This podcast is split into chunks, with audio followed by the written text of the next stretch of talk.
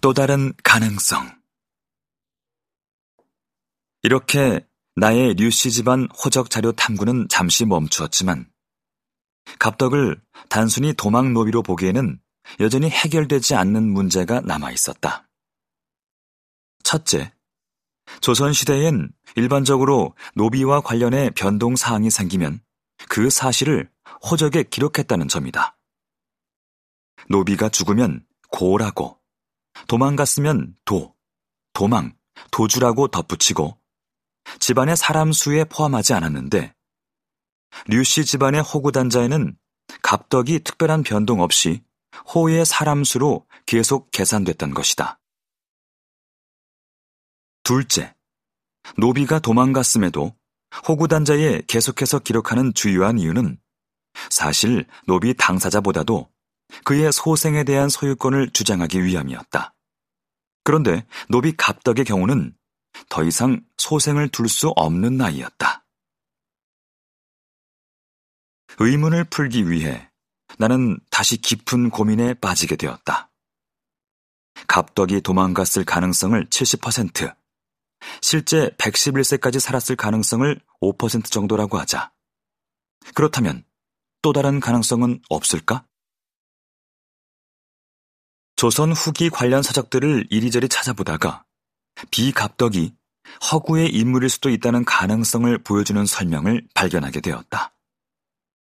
노비를 그토록 오래 호적에 남겨둔 이유가 양반 행사를 위한 구실일 수도 있었다는 것이다.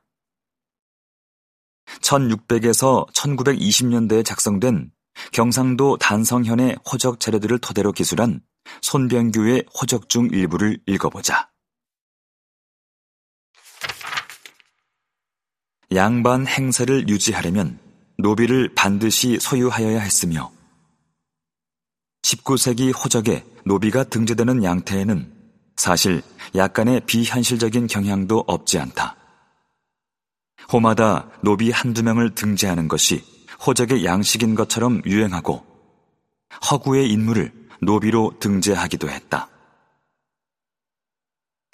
이러한 상황에서는 노비를 소유한 상전이 증가함으로써 해당 지역 노비 총수도 증가하게 된다.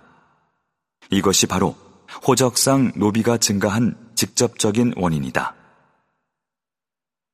그러나 이러한 노비 기재를 행하게 된 사회 문화적인 요인은 양반 지향에 있다.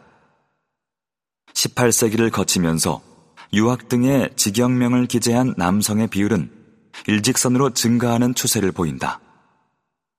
19세기 중엽에는 50%에 육박한다. 사회 현실이 호적에 등재된 그대로라면 모든 인민의 반수가 지배층인 셈이다. 그러나 지배층만을 대상으로 호적을 작성한 것이 아니라면 이것은 이미 그들이 지배층으로 볼 수 없는 위치에 있었다는 사실을 반증한다. 19세기 호적은 실제로 양반이 증가한 것이 아니라 양반을 지향하는 자들이 증가한 결과를 보여준다. 호적상에 양반이 즐겨 쓰는 직영명을 붙이고 그 호의 부녀에게 시호칭을 쓰며 노비까지 한두 명 등재하는 호 구성이 일반화되어 갔다는 사실은 바로 양반 흉내를 내는 호적 기재가 정형화된 것임을 의미한다. 양반을 지향하는 문화 때문에 실존하지 않는 노비를 한두 명씩 호적에 등재하는 일이 유행했다는 아주 흥미로운 내용이다. 류씨 집안의 호구단자에 적힌 직역을 보면 모두 유학, 벼슬하지 않은 양반이나 학생, 유학을 직역명으로 쓰던 자가 사망했을 때 붙이는 명칭으로 기록되어 있다. 과거 합격자를 오랫동안 배출하지 못했다는 뜻으로 그렇게 위세 있는 집안이 아니었음을 반증한다. 그들의 호구 단자에 허구로라도 노비가 필요했던 이유였을 것이다. 다만 1879년 호구 단자부터 류양곤의 직역으로 갑자기 정삼품 통정대부가 기록되는데 이는 류양곤이 90세 이상 장수에서 받았던 경로 우대 차원의 품계로 보는 것이 타당하다. 그렇다면 갑덕은 실존 인물이긴 했을까? 복귀해보면 1855년 72세의 노갑득이 3년 뒤인 1858년 75세의 비갑덕으로 갑자기 바뀌는 것도 이상했다. 1855년과 1858년 사이 노갑득이 노안으로 죽자 류씨 집안이 가공의 인물로 비슷한 이름의 갑덕을 만들어 75세부터 나이를 더해간 것은 아니었을까? 그러다가 81세 이후부터는 그냥 갑진년생으로만 적어 나이가 지나치게 많다는 사실을 숨기고자 했을 수 있다. 나는 이 가능성도 충분히 있다고 생각한다.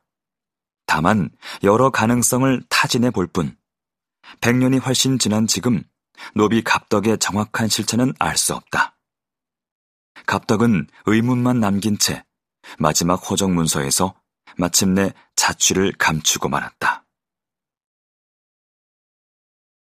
1898년 광무 2년 호적표에서 류원기는 이제 49세이다. 1894년 신분제가 폐지되면서 새로 도입된 호적표에서는 양반과 같은 신분을 표시하는 대신 직업을 기록하게 했다.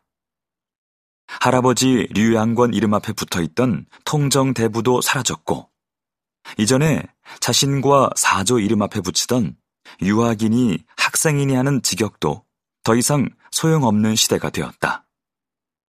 새로 신설된 직업란에는 아예 농이라고만 썼다. 신분제 폐지와 함께 노비 제도가 사라진 정황도 이 호적표에 고스란히 드러난다. 공식적으로 노비제가 폐지된 이후에도 많은 노비들은 여전히 집에 딸려 잡일을 도맡아야 했지만 호적표상에는 더는 노나 비가 아닌 고남, 고녀로 기록됐다. 하지만 류원기는 1898년 호적표에 고남, 고녀를 기록하는 난을 비워두었다. 갑덕이 처음 호구 단자의 이름을 올리기 시작한 지 무려 40여 년 만에 사라진 것이다. 실존 인물 갑덕은 1894년과 1898년 사이에 결국 사망한 것일까? 아니면 노비제가 폐지된 마당에 류원기는 더 이상 허구의 인물 갑덕을 호적에 남겨둘 이유를 찾지 못했던 것일까? 어쨌든 신분제 폐지라는 시대적 변화와 함께 갑덕은 노비라는 끈질기고 지독한 신분적 속박으로부터 완전히 벗어날 수 있게 되었다.